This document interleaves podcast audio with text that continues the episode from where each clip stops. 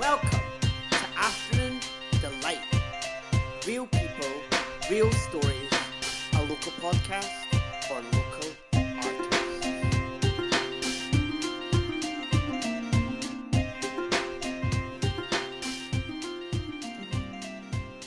Well, good afternoon, everyone on Afternoon Delight. It is Jordy Delight here, drag artist, Marge Simpson impersonator, and all round absolute mess.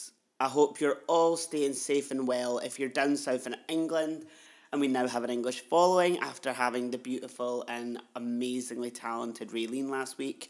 Hope you're all staying safe during the second lockdown. And if you're anywhere else, I just hope that you're washing your hands thoroughly, wearing masks if you can, and taking care of your mental health and well-being right now because I think this week especially it's needed more than ever. This um, Wednesday is an interesting um, episode for Afternoon Delight because every week I will ask guests what advice they could give to young students. Um, you know, especially after the absolute farce when the students were allowed to come from all different kind of um, countries and cities and there was a massive spike. I mean, I felt so sorry for the students in college and universities. Was truly a really bad move on the government's part. And normally I'll say, oh, could you give some um, advice? Because a lot of these people I have on have studied in the past, whether that's college courses, university courses, they've studied something. And one person that contacted me a couple of months ago at the beginning sort of our afternoon delight was a young student at Queen Margaret University, my old university. This truly exceptional young woman is very talented and she has been putting together a platform for queer artists to share and showcase their work and she also is studying events management and wanting to produce events and potentially run her own company in the future looking at art and queer art and i absolutely needed that this week after the week i've had when i was at high school it's really funny, but I didn't want to um, be a drag artist. I didn't really, you know, it didn't cross my mind in all honesty. I never really thought, oh yeah, I want to put a wig on and dance about. Um, you know, I did it in drama. I often would be like, oh, let's get the like props out, gals, and chuck the wigs on and make a, mess of myself. Remember the girls in Advanced Higher drama wanted me to do Mercutio in um, Shakespeare's Romeo and Juliet because of the Baz Luhrmann version, and I was like, I'm not doing drag. That's weird. Well, how the tides have turned now, eh? And talking to this young artist in the making, you know, was such a lovely experience because we bonded over the National Festival of Youth Theatre that I used to go to all the time. I've often said, you know, a lot of my friendships have been made from youth theatre, a lot of professionals I now work with I actually met at youth theatre growing up. Um, you know, it was it was really a great environment, and I love that about theatre. That although we're not on stage right now, a lot of my relationships have formed out of that, and even then, I've seen a lot of youth theatres continue to sort of run things online digitally, and that truly is inspirational in these times. I'm not going to give too much away about the um, amazing Heather Richardson from Queerativity, but basically, Heather is here to kind of talk about their experiences growing up queer and what made them get into queer art. So please give a welcome to an exceptional young lady. It is Heather Richardson from Queerativity. Well,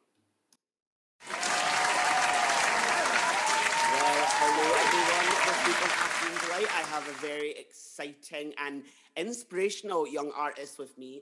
It is the unbelievably talented for such a young age, Heather Richardson from Queerativity. Hello. Hello, how are you doing, Heather? How are you doing on this lovely Monday? I'm doing good. Um, so much better now that I get to speak to you, obviously. Oh, blowing smoke up my bum. I love that. okay, let's go with this, uh, Heather. So let's jump right in the deep end. Um, could you sum up who you are in a statement for anyone listening who wouldn't know you?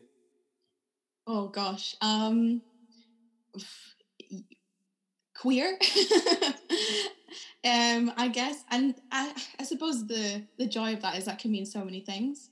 Um, obviously, the origins of the word aren't the the best, um, but you know, queer in terms of sexuality, but in terms of eccentric, I suppose.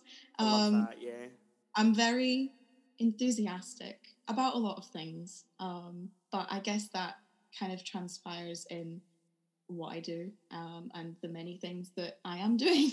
oh, that's amazing. I love that. And you know what? Yeah, because I identify as queer, so I love that. Um, mm-hmm. And yeah, I think, especially with this episode, a lot of listeners are probably going to be like, what's uh, the discussion going to be about? Because I've obviously, I've had queer artists on in the past, but I think there's a kind of a difference that your projects are quite um, focused on that aspect of your life. Mm-hmm. And again, um, for people listening, you wouldn't mind me disclosing this, but you are only 18. Yes. And I find it truly amazing how comfortable and confident you are at 18. I I aspire to be that confident at 25. So oh. Not at all. And I love that in your in your statement. It's literally that one word. It's brilliant.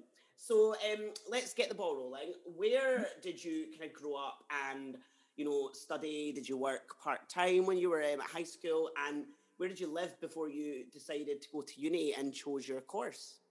Yeah, so I grew up in a little town called Armadale, which is smack bang between Glasgow and Edinburgh.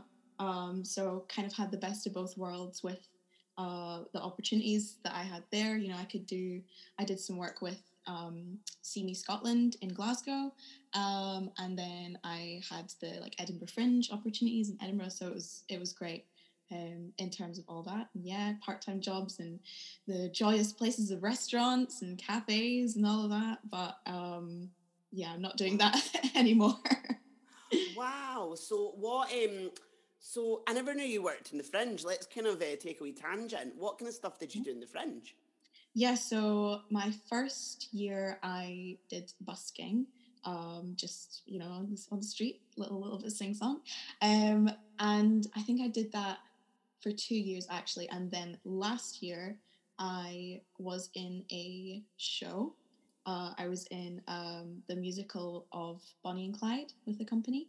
Um, so that was yeah, that was so much fun, honestly. Um, and I also did like flyering as well with that, just so I could afford the fringe lifestyle. yeah, the fringes for me. So I've done the fringe a, a lot of times, right? I've done them a few times. Um, done sort of physical theatre shows. One of the oh. first shows I'd done was called Hey I'm Alive with a company called Creative Electric that I wrote the show and basically it was inside these Zorbs dance space on the outside garden mm-hmm. area. Yeah, and it was really um, it was a great show. Um, and it was my kind of first experience of doing the fringe. I did the fringe years ago in youth theatre when I was really young. like maybe actually, I say really young, probably a year, one year younger than you. But but it was the kind of first time. But the first show for me that was my first professional standard show was mm-hmm. that, and then ever since then, I would, you know, run nightlife shows and cabaret shows, did a lot of mm-hmm. underground sort of queer cabaret shows that were really fun. I think for me, the thing with the fringe has always been, which I'm gutted this year because I was doing a show in the Fringe this year. Yeah, same. Cancelled. I think the thing for the Fringe for me was that you could go to anything and you would be like, you would keep guessing. Like I mm-hmm. loved it. I'd get a flyer for a random show. I think one year I went to Boris Johnson the musical by this Raj English theatre company. That, funnily enough, predicted he'd be pre- uh, prime minister, no president, prime minister. oh, and I'm sitting there like, that'll never happen. But what a great show. And how apt that was. I know. And then I tweeted about it. Like, mm-hmm. oh, I can't believe he's in this theatre company I saw. And funnily enough, the theatre company found my tweet and were like, retweeted me saying, Oh, well, look, we were right. Jordy Delight even says that. And I was like, It's not safe, but the Fringe, honestly, I got interviewed this year, funnily enough, actually, by someone. Mm-hmm. They phoned me, were like, My sister gave you my uh, gave me your mobile number. I was like, Who is your sister giving out my mobile number? Like, let me tell you, gal, we're gonna have to have a chat. But she'd said, "Oh, um, they work in the fringe, and they'd recommended you talking about the sort of um, queer uh, nightlife and the queer cabaret nights." And I was like, mm. "Oh God." and it wasn't like you know it wasn't a negative interview, but it was very much like I didn't think the fringe was going to happen. It was back in April, and I was like, the fringe isn't going to happen. Like they couldn't justify it. But I do love the fringe. It's been one of my favourite things about Edinburgh. And when when I was doing this interview, I remember saying to her, "Oh, you know, uh, the fringe is a big thing," and she was like, "Oh, because it makes people money." And I went, "I went, no. I'll be honest with you. Like a lot of artists doing the fringe didn't get paid No. nearly enough they should for the fringe. Don't do the fringe to make money. yeah, unless you are very well established and Yeah. do, doing the Trav or the Lyceum, but come on, like anyone that would think that clearly doesn't know anything about the Fringe. But it's it is truly one of the best experiences of Edinburgh. And anyone listening, if you've never been to Edinburgh, you must come next year when the Mm. Fringe is hopefully safe and up and running. Fingers crossed. Yeah. And I didn't know you could sing, Heather, um, I I didn't say that. but you busked. yeah, I, I I do sing. I I sing. I bet you can sing. I bet you've got a lovely voice. Thank you. Um, but yeah, no. Um, So, what made you choose to do it's events management at Queen Margaret University, isn't it? yeah, So, tell me, what was it like writing your statement for university? I want to talk about that, right? Because oh, let me tell you, see, when I wrote my statement at high school, oh, so stressful. And obviously, Yeah. I don't know what it was like for you, but Mhm. what was it like, sort of? The excitement of getting a statement together, leaving school, going to uni potentially. What was that like? Yeah. So I think growing up, everyone kind of around me, and even myself, like all kind of thought that I would do drama or something like performing-y. Um, and I, I, you know, I still love theatre and the arts, and I'm still very passionate about it. Um, but I think when it came to like writing my statement and applying to places, I was like, I love giving people opportunities and facilitating um, opportunities. Like I always took to to directing a lot more than I did, um, you know, the kind of more performing side. Um, and so because I'm so bossy as well, I thought events management is like it's kind of the best of both worlds. And because it's because QMU is such a dramatic uni as it is, it's like the links that they have with um, like drama and arts and stuff doing events management doing a like business degree there would have given me a lot of accessibility to these like actors and these little pots of people. Um and so i guess writing this statement um i kind of had to be careful because i was still applying to a few drama places a few drama courses just to kind of keep my options open. So it was it was a big mix of like I am theatrical, but also good at organizing things and assertive and planning and whatnot. Um, so it was an odd mix, but clearly they liked it because I got an unconditional offer. So. Yes. and you know what? It's so funny because when I, so this is going back quite a while for me, right? but when I was writing my UCAS statement, I was really fortunate that I studied my ass off in uh, my fifth year and got all the grades I needed for uni. So that in Yeah. sixth year, I could literally just have a party to myself, right? Partied a bit too much, learned from my mistakes. Any young people listening to this, um, I would do it all again. But but um, basically, I was a wido, and when I wrote my statement, I basically said I wanted to be a writer, and I Mhm. still do love writing. Writing's one of my things that I always will do, and I love would love the idea to publish a book one day. But Oh, I wrote, yeah, but I was a Mhm. widow in the statement that I was like, I want to be a writer, whether that's scripts for theatre or for film or writing a book. So I'd applied for English film and drama courses. Mhm. And at one point, I was going to go to Edinburgh Uni to do an English lit degree.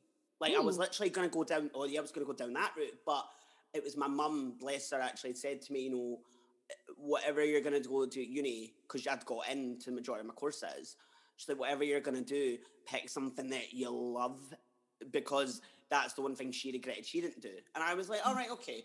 And drama was just something I loved doing. Do you know what I mean? I did, Yeah. and fun enough, anyone listening might not know this because I don't talk a lot about what I did at uni because I'm just old now. That I went to um, Queen Margaret University and did the drama and performance degree that I've spoken to you about previously. And it was um, a really interesting degree to do. And although I didn't completely enjoy it for my fourth year, so I didn't stay and just done my three years, it did give me a lot of friendships that I've treasured. Someone that I'm best friends with who ran the Drama Society. Um, I did meet a lot of lecturers who did push me into doing things like contemporary performance, which then made me go into my contemporary art MA. Do you know what I mean? So it wasn't Yeah. like a, a, a not good experience. It was just that it, I've got all I could get out of that. Yeah. And when I was there, I moved into halls in my third year at the QMU halls, and I'd met a couple of friends who I lived with who ended up doing events management. And honestly, that was a course that when I talked to people, when you told me you were doing events management, I said that's a good course there because they have Yeah. a very good rate of getting jobs outside of it. hmm Yeah. And it's- definitely. And it's funny because I also was very more into like directing than performing. Now I'm a performer, but see, when I was growing up, I was like, I'm bossy. I like to tell people what to do. Like, Yeah. Yeah. Now I'm just kind of like, let's just go with the flow and feel everything. But Mhm. you know, I can totally understand why you would be more interested in doing events management and the accessibility. And I also think there's a lovely caring um, sort of aspect to that, that you're like, I want to help people get opportunity. I'm like, oh, you're so sweet. it's just, you clearly have the right, your heart's in it for the right reasons, basically. yeah. And I really Yeah. appreciate that. So, obviously, you've been studying. How is studying going this year, despite COVID, if you don't mind me asking? I mean, it's all right. Um, it's Mhm. all kind of online. We've got like one session a week where we can go in, but I mean, I've I've not really been prioritizing studying as one should as a student. I've just because so many exciting things are happening with like creativity and stuff. I'm just like you know I'll I'll be looking at the at my textbook and be like, yep, I need to do this, but then my computer's right there and creativity's right there, and I'm like, oh, I could work on this, and this is more fun and exciting. So um, that just needs more self control on my part. but Do you know yeah. what though? You need those little things right now to make you Oh, feel definitely. happy with Yeah. pandemic and COVID, and just also with the way the arts is right now as someone that's working in it still. That Mhm. you just need to enjoy those moments right now. And I'm not the I wasn't the most uh, the I wouldn't say professional. That's the wrong word, but I wasn't the best student at times. So I'm not going to sit here and be like, oh yeah, don't worry about uni. Like no, do worry about uni and do Yeah. naturally do well at it and pursue it and study. Um, definitely, but I think equally just allow yourself times to be distracted and have fun because you've got Yeah, your course is like four years, so you've got the Mhm. four years. You know what I mean? Whereas ages. yeah, exactly, totally. Mhm. And um, that is just amazing. So now that you've touched on it, let's go on to queerativity. So can you tell us about queerativity and why you started this? Why you started Yeah. it? So, Queerativity is a web based platform that is used to promote queer art by queer artists.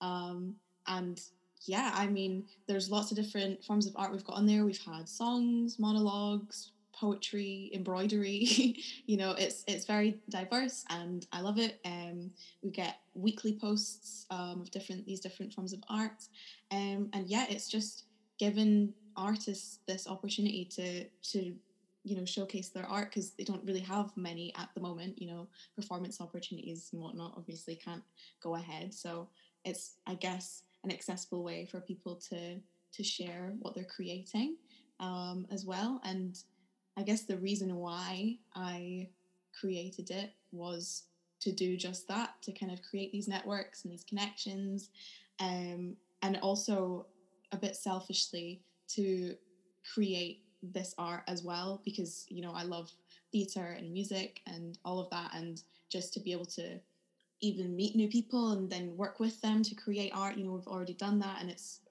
it was such a fun experience and just to keep doing that um i just love it. And yeah it's like my little baby it means so much to me because i actually launched the site um on the day three years since i first came out to Oh, my family. So yeah. Oh, do you know what? Perfect way to sort of um, articulate that. That's so lovely because obviously I love your site, and um, I'm obviously going to be giving you a piece of work in the next Yes. couple of days to also put on your site. And I just saw it and was like, that is amazing. Like, it, and obviously when we had that connection on Zoom, God, it would have been a month, two months ago yeah um, and we got to know each other and networked. and I listened to you, and I'm thinking, right, this is all amazing. And and when you told me you were 18, I was like, what? and honestly, like I know that people listening to his podcast are gonna go, that all that by 18 is amazing. And honestly, like you remind me a lot of myself at that age that I, mm-hmm. 18, was doing a hundred things, had projects in the running yeah. and studying.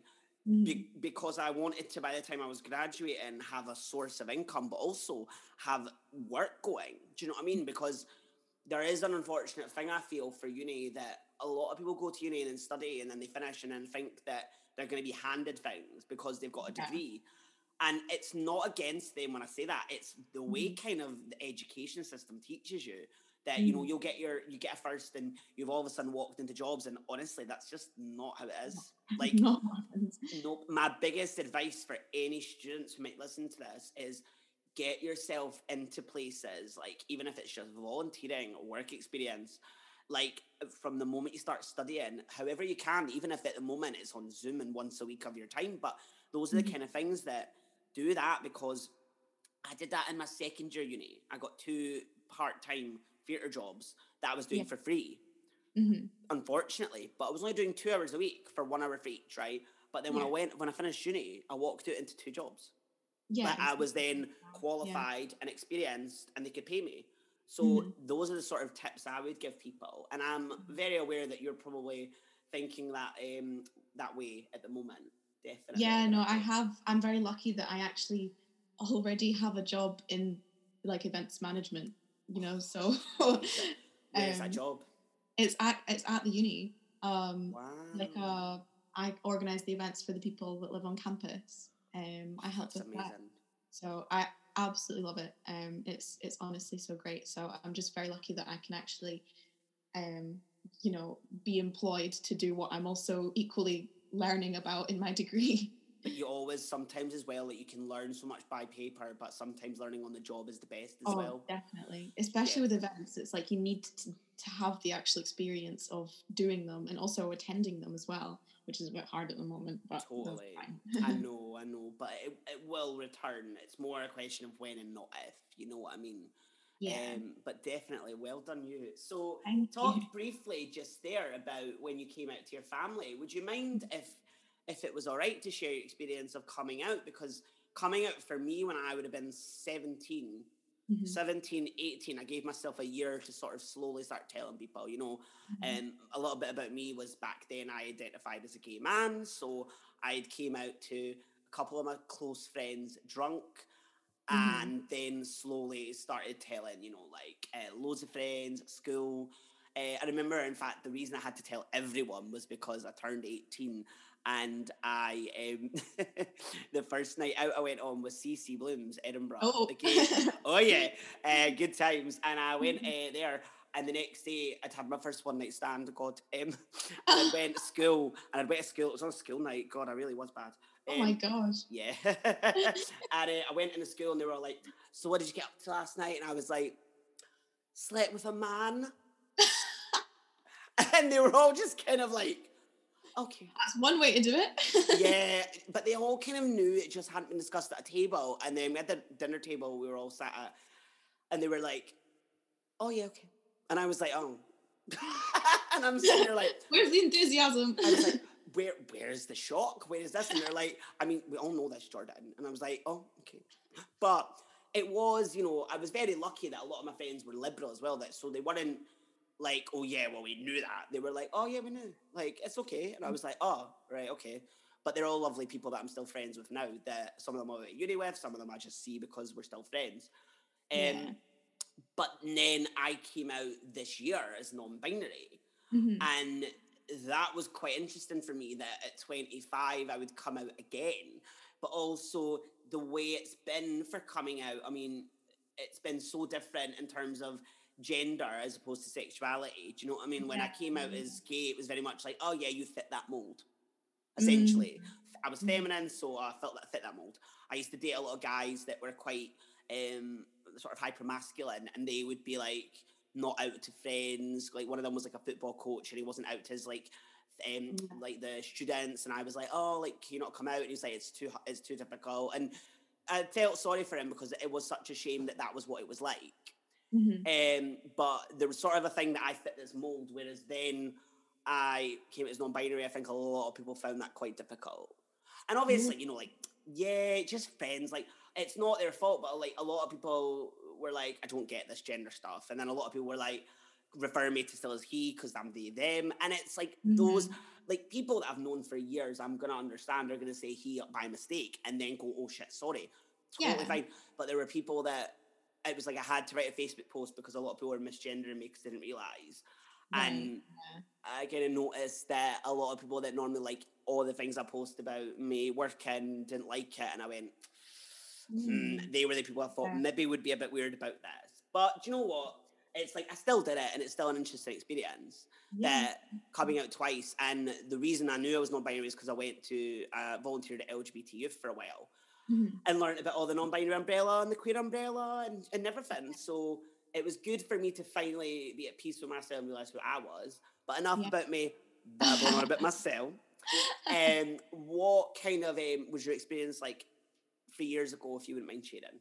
Yeah, no, absolutely. Um, so obviously the first person I came out to would have been myself, you know, the kind of full realization, like Yeah. I, I kind of viewed it at the time like, you know, gay people exist, that's nice, that's them, that's a different story, not me. I'm normal, you know?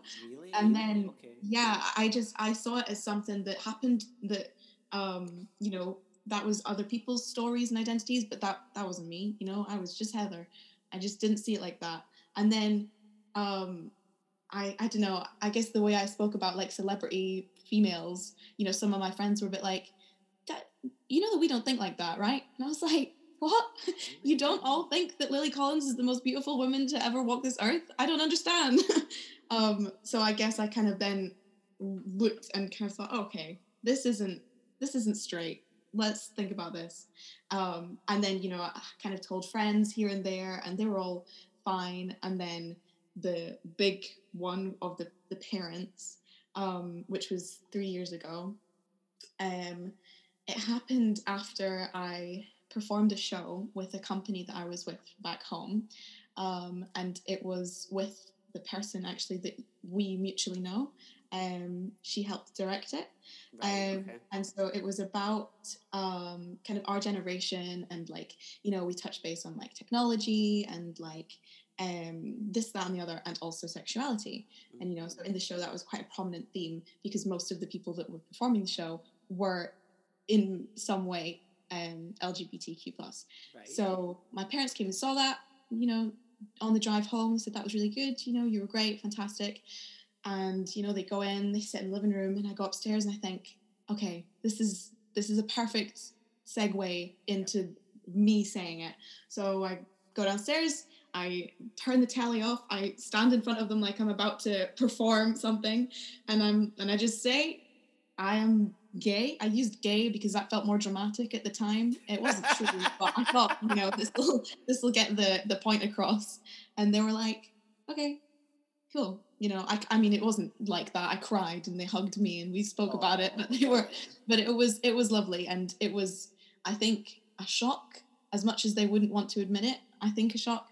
Um, but you know, they've been great. They've been really supportive and um, I am so grateful for for their um, acceptance and um, you know growing up then like coming out to everyone else that I knew at the same time and kind of going through school going through high school at the same time it wasn't like the worst in the world you know? I definitely people have had it worse and I'm grateful that I you know had the experiences that I had but there were just little things that like you know, still I'll think about them to this day and kind of be uncomfortable with certain things that just didn't really sit right. People so, know, what were the little things that people would say? Would you mind sharing that as well, if that was all right?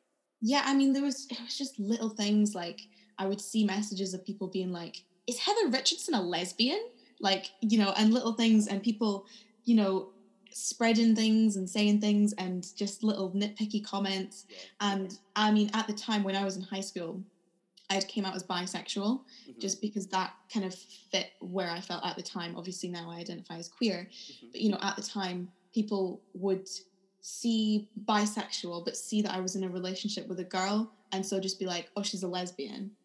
And they do that now. They they because I'm in a relationship with a woman now. They're like, oh, lesbian. What's it like being lesbian? And I'm, and you know, like that's kind of followed throughout high school. And I got to the point actually like last month where I put out a post um, on like my Instagram story being like, attention, all my friends, listen, I love you all. I love the support. I'm not a lesbian. I'm not. And I, you know, people would come to me and be like, ask me questions and want me to answer as a lesbian, you know, being like, oh, like, you know, how do you feel, you know, obviously because you're lesbian. And I can't answer as someone that I'm not, you know, and and so I kind of put that out and I was like, I'm not lesbian. I identify as queer and I would really respect if you could respect that, you know, and I kind of followed up by another post which was about my relationship in that there's just been so much invalidation surrounding it um, you know, I've been in this relationship for two and a half years now, um, which yes, love, so lovely, lovely. Um, and and you know, there's just been I, I can't even count how many times I've made to, been made to feel like it's not as valid as a heterosexual one. You know, like I'll be sat with like a bunch of my friends and, and you know, they all have boyfriends and they'll be like, Oh, how's your boyfriend doing? Or how's your boyfriend doing? Blah, blah, blah. And then they'll kind of like, you know, not touch base with me at all and it's you know little things like that all kind of accumulated and i put that post out and you know since i put that post out everyone has been absolutely fantastic like people will you know specifically be like oh heather how's how you know how's she doing um you know and and there's been no invalidation since then and i think because people weren't being malicious people were just not grasping that what they were doing was harmful and I completely respect that. And and because I said it, you know, I couldn't sit and complain about it if I wasn't if I wasn't you know questioning it. So after I put those posts out, like everyone's been fantastic. So that's that's my advice for anyone. You know, if people are um, not invalidating your sexuality or your partner or relationship, you know, tell them because odds are they're not realizing it, and that's why I got I got so many apologies, and I was like, just change kind of the approach. Thank you so much. You know what? I'm so proud of you for sharing that and doing that. Honestly. You. And you know, it's someone who I'll need to like put you in contact with and also who you'll want to listen to their episode mm-hmm. is um, one of my best friends who's also an artist um, and does a lot of um, DJing is bisexual and a bisexual woman and mm-hmm. she's doing in a couple weeks a bi visibility um, oh, discussion oh, wow. on the podcast because she's bisexual, but often the mm-hmm. things she hears are, you know, oh, so are you bisexual or are you one of those that you'll, you know, sleep with women but you don't date men? And are you um, a bisexual that, you know, she often gets couples messaging her on dating apps being like, yeah, oh, looking for a unicorn. Yeah, and and just her experiences of bi-erasure especially have been quite shocking. So Absolutely. it's great to get her on, but it's also maybe someone that I should put in contact with in a couple of weeks' time yeah. just because um, she used to run Drama Society. She mm-hmm. uh, used to be the production manager on my shows that I did. So she's very, I think you and her would get on quite well actually. Yeah, oh, that would be fab. and also just listening to that story, you know, um, no one ever needs to apologize for coming out as bi and then realizing they're not bi later on because it's like mm-hmm. you know no one's sexuality is anyone's business or decision other than their own their own mm-hmm. realization is theirs like me like i would have back when i was 17 been like oh i'm a gay man and now i'm a non-binary queer person you know it's just not it's, it's fluid it's fluid and i think as well you know no one learns things and who they are from the get go. Like things like going to uni, like you don't know what you would do with your life at 17, 18. Some people do, like I mm-hmm. did. I feel like you probably did, but a lot of people don't, and they go to uni and they're like, "What am I doing?" Do you know what I mean? And they don't know who they are. The guys I've dated that they're like, "Oh, I don't have a clue who I am," and I'm like, "Oh, I do," but like, yeah. it is a weird thing that you go through. Um, mm-hmm. And I am quite surprised. You know, I'd like to ask this because of um, just the age difference. Mm-hmm. Was what was it like at school? Are people were people still sort of like homophobic and biphobic and um, or was that a bit more accepting? Because I often hear from my mum and that generation, mm-hmm. right? And my brother's generation, because he's 10 years older than me, oh, well, you know, it's better now than it was when I was like your age. And then I'm Mm. like, I'm 20 fucking five. Like, what you talking to me for that for? Um, yeah. But with you, you know, there is about a seven year age gap. And I'm intrigued to see because I work with kids, not your age, but sort of 14, 15 year olds. Mhm. And I don't necessarily discuss sexuality with them because it's not really something I need to discuss with them. But Mhm. I'm just intrigued to see what it would have been like back then. Yeah, I mean, I think that um it could have been worse. You know, I think that because of who I am, you know, I'm not um I'm a fairly nice person. I would say like I I didn't have like enemies or people that would like like you know it could have been worse i think because of who i am it made it a bit better and there was never anything like big you know i was never like physically like hurt or anything like that um it was all just like little tiny things that people didn't even have the guts to say to my face you know it was all Mhm. like he said she said this that and the other um i remember in sixth year actually so not that long ago um i was going for head girl and um there was another person that was going for head girl and she um you know she was complaining about me you know a bit of competition but she said like oh she's just to use the gay card you know and she started being like they're to give it to her for diversity you know they're just like this that and the other and um yeah so that happened but i got deputy head girl and she got nothing so Yeah. And you know what? I'll be honest with you though, that often, just as my experience as an adult, right? That often is people's projection. Like she was just clearly so insecure and you know, people that are insecure, because a lot of us are. I you know, I think there's that daft comment that humans are basically like cucumbers with anxiety because we make up so much of us are just made up of water and anxiety. And uh, honestly, people are just so insecure. And, you know, I think now as an adult, I realize that a lot of people that would have bullied me, but also a lot of people that are just been arseholes to me in the past, they're just very much troubled and insecure. And I can now walk away from it. And I can kind of Mhm. go, hang on, what's going on with you? Because that's out of character. You're being nasty for no reason. And I don't take it as a personal attack. But I am equally 25 and went to therapy. It's not like, like you should still at 18 even at 15 be allowed to be like why are you being nasty to me like that's it shouldn't even you shouldn't have to at that age think about oh well maybe they're being nasty to me because no like don't be No, yeah. nasty to, each- to each other simple people like me can go right this is what's going on like do you know what i mean um, Yeah.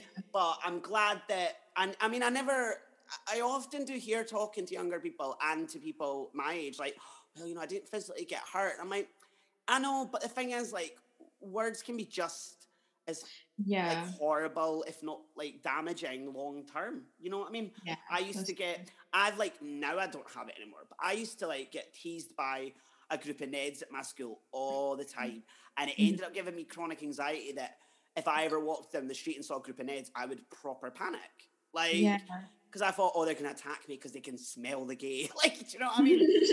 um, and it's absolutely not that now for me. But you know, it, I think it is good that things are different. But it's interesting to hear that people still made comments that weren't really maybe acceptable. Yeah, and I think as well, like if people are saying things that aren't, you know, directly associated, you know, your your gay brain goes, oh, they're doing this because of what I am, you know, Yeah. they're, they're they're targeting this, but it's, you know, often it's not that. Yeah. Um, but you know, I mean, I'm just, I'm, I could have had it worse. I always, I, I'm grateful for the, I had so much support. Um, and people that did love me, and they're the people that I cared about. So everyone else, it was just like, not listening. you're an, you're a very exceptional young person that I chat to. I'll be honest. I'm very. Um, so now we kind of go on a bit of a tangent because obviously creativity is amazing, and I'm so proud to talk to someone that's doing all these things at that age. It's wonderful. But what kind of things have you been doing to cope? Basically, the last sort of six, seven months with COVID and being a student. I mean, that must have been an experience. I'd like for you to share that. Yeah, I mean, I think that I am very um, self disciplined and very, very organized. And so, you know, I will always be keeping busy. Um, so especially you know in the past few months, like it's been with queer queerativity, um, that I've been you know uh, having meetings, speaking to people, trying to like make it bigger, um, expand the reach and whatnot for it, and just like improve it and you know change kind of different things about it and whatnot. So I think that's definitely kept me distracted. Um, no, I won't say distracted. I'll say occupied. You know, I'm not trying to distract from from anything particularly. I'm mm-hmm. well aware of the state of the world um, and I don't think that distracted is the right word. I think that I've been keeping occupied with it. Um, I've had, you know, my job. Um, I'll do my uni work and I'll get it done with. Um, I think in terms of keeping myself sane, um, I've started meditating again. Um, I did that a lot last in my first year, and then I just stopped over lockdown because I don't know, just couldn't be bothered. Hmm. Um, but I think that now that I'm getting into more of a routine with like, you know, getting up, doing uni work, going to work, work, queerativity work, lots of work. Um, I think that on a morning, just doing a little bit of meditation and kind of starting off with a kind of calmer and clearer focus for the day. Um, I think that the concept makes me feel better. You know, if you say, "Oh, I meditate," then everyone's like, "Oh, good for you. It's great. You know, good good self care practice." Whether it actually does anything for me, I'm not quite sure. I don't hate it, so I'll I'll do it for the for the sake of maybe it does something to my brain chemistry. it's funny you say that because um, I returned to Zoom yoga on Friday because I used to have a oh, yoga, amazing. I used to have a yoga instructor and do one to one in my house um, once a week. And unfortunately, obviously with COVID, you can't do it. So I'm now back on Zoom doing it. And I felt that on Friday. I thought, oh, I've missed this. And mm-hmm. I'm very spiritual and I meditate all the time. I think I'm very organized, but I'm good at allocating me time to also, and this is maybe for some people going to go, that's a bit wanky, but I'm very good at allocating time to do nothing. Where yeah. I don't have to worry about anything and it's my time to just do what I like, but I also give myself time to do things specifically that are for different projects. Like I do singing, I do obviously mm. theatre and drag and all these things online at the moment. Um, I'm doing a couple projects that I still can't disclose on the podcast yet because they're not officially out, which is exciting. Mm-hmm. But yeah, there is um, for me a sort of way to allocate yourself the right time to allow yourself to do different things that'll keep you busy, like meditation definitely helps me. And it's hmm. really funny actually because um, you know, you talk about um, being distracted and you're like, oh, I'm not distracted, I'm keeping occupied. And I like that. But, you know, there's nothing wrong with distractions. Like, COVID is on everyone's minds at the moment. And for me, I especially with the election last couple of days, had to distract myself because I was thinking about it all the time. So I needed something else to think about because your your brain just buzzes and goes. and in terms of the um, sort of uni work, for me, I because a lot of people have been talking to me like, oh, the students must be really stressed, and I'm like, obviously they're stressed because I would be like. Jesus, coming from different places I've never like been to before in my life, and like COVID's happening, and I'm locked in my halls. Like, yeah. But I did kind of sit and go, when I was doing my MA and doing term three, because when I was doing my MA, we had the option that we could defer and mm-hmm. go come back in the year. But my lecturer said to us, like, don't do it because we're still going to be doing everything online. Yeah. And we know we will be. And I was like, oh, okay. So that's why I was like, well, I'll just finish mine. But actually, when I'd kind of got my head around it all and started finding a formula of filming and organizing the performances, it really helped time go by. It yeah. really, I got everything done and I didn't realize that two months had went by and I went, oh my God, two months have gone. But I had something to kind of keep me occupied. So yeah. I totally empathize and understand that you're like, I like to keep busy and do these things because it will take your mind off of it. Um, yeah. And how are you feeling? Just obviously, a lot of my guests on this are people that either work from home or they mm-hmm. are key workers, but they sort of have a lot of um, procedures in place to not um, get COVID. But how are you feeling just being a student? Because obviously there was a, quite a lot of drama with Glasgow Caledonian and like mm-hmm. uh, Edinburgh Uni students that you know a spike happened and they were getting a lot of the blame. I had a big thing about that that. Mm-hmm. I don't personally feel like the government should have allowed them all to come and mm-hmm. stay in halls when they did, but we won't need to get into politics.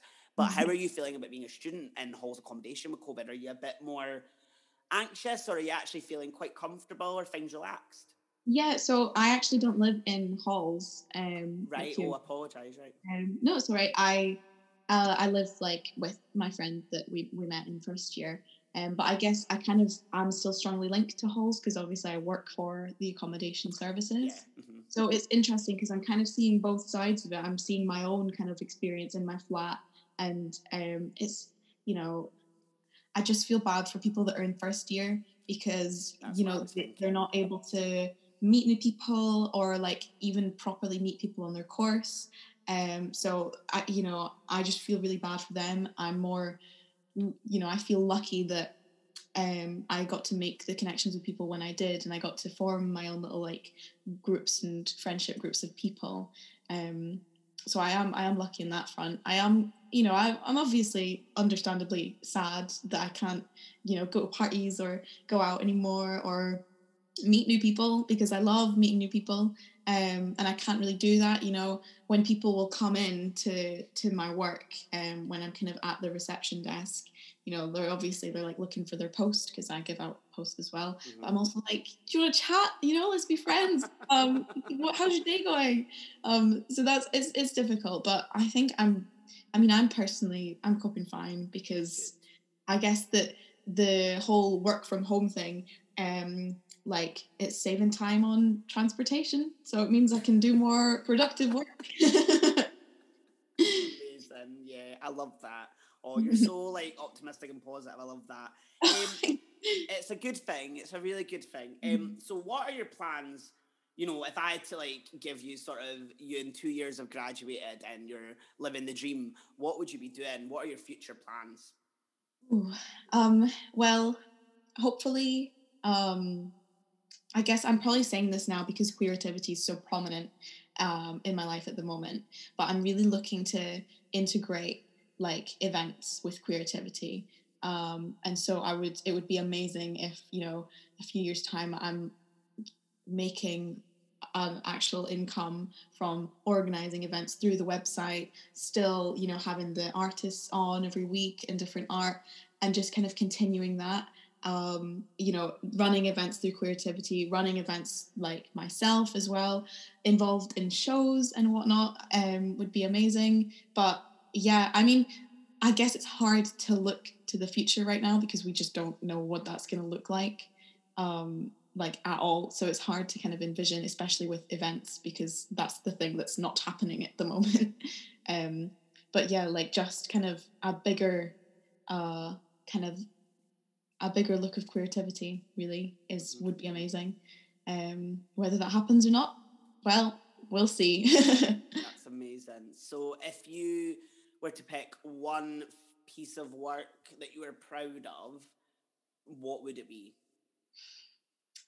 Um, I sound like a broken record, but probably the launching of the the website Queerativity mm-hmm. um, in itself. I kind of that's you know I'm I'm so proud of that. The amount of people that I had messaging me and like getting in touch and saying like like what a great thing it is and how they think it's going to get bigger and take off like so many people have said like it's only going to grow um, friends as well as also like kind of business advisors that I've been speaking to as well they've said like this is great like keep keep going it's fantastic.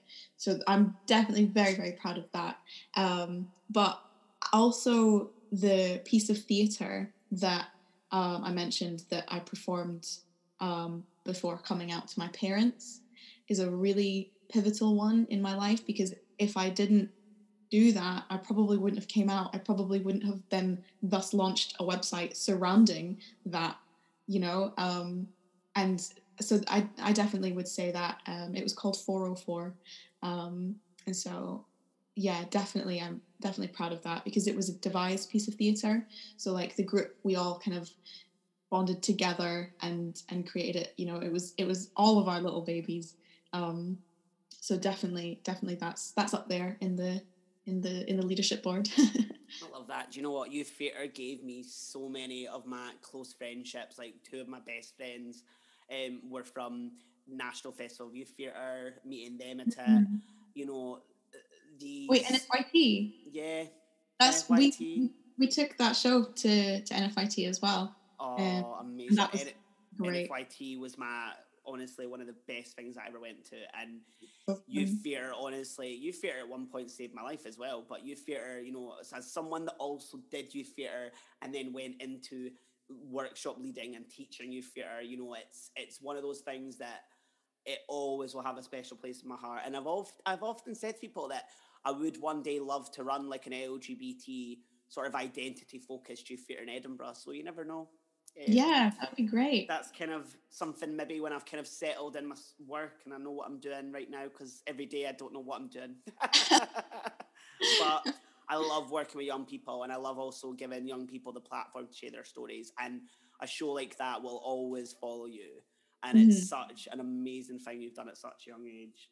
Thank um, you.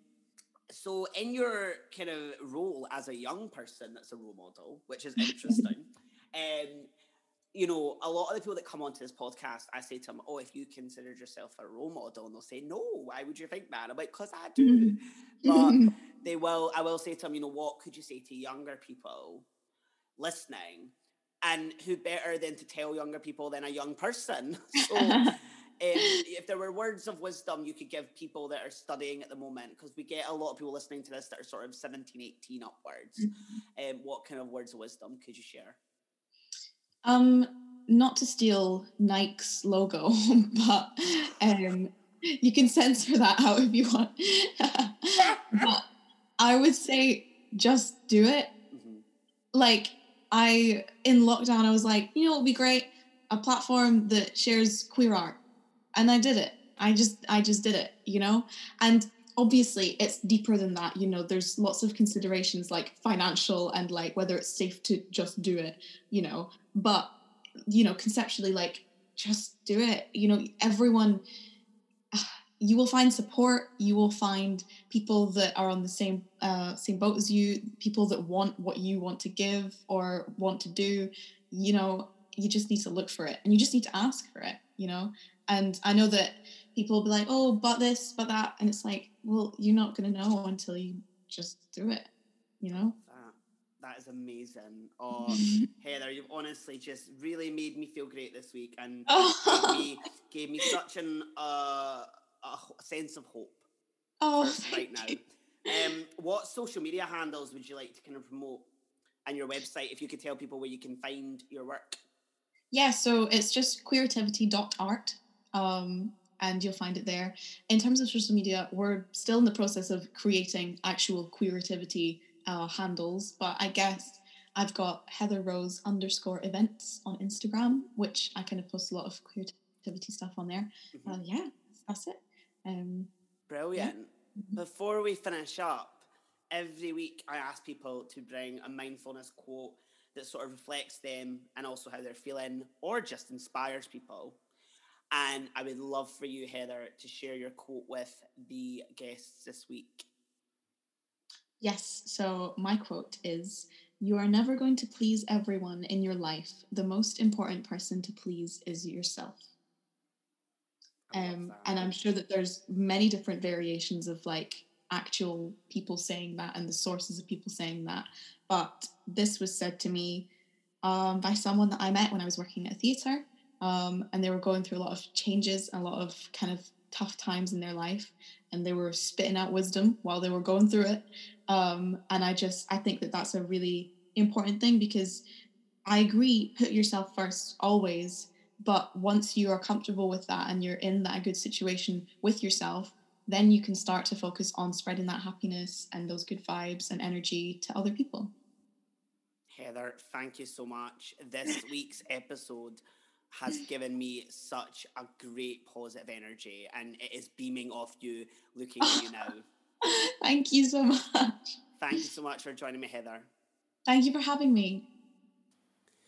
Isn't it truly uh, remarkable and amazing to listen to a young person so passionate, so into what they want to do? I've missed that. I've had to spend the last couple days really finding out who I am again. I've gotten lost among the waves really badly the last couple weeks, and I've not liked how I felt, and it's made me not like who I am. Listening to that really, really reminded me why I do this and why I'm continuing, despite the darkest days, to be an artist. This was honestly such an amazing experience. I'm so glad Heather joined us. Please do follow Heather on the social media handles that she has mentioned in the podcast episode. It's been a pleasure speaking to such a young person and getting their insight because you know every week as much as I like to still think I'm 18 I'm 25 now and how I feel and think is not the way younger generations will feel and think and that's why we needed to make this an inclusive podcast and speak to the young people who are living in the real world with this. I'm so glad that you have joined this episode of Afternoon Deelight. If you're burnt out, I hope that you feel better soon because I'm exhausted this week. But I wanted to make sure that I did these podcast episodes because I've like I've said previously, these are the only things that are keeping me going and I need them. And I hope that you might need them too or even just want them. Join me on Friday with Lorna Murray, a classical singer and musician.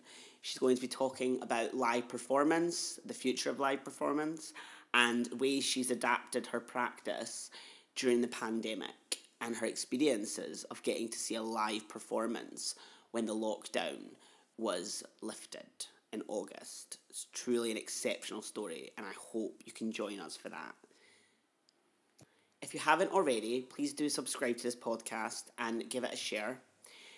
Until then, stay safe and remember to breathe. Afternoon Deelight. Real people, real stories, a local podcast for the local artists.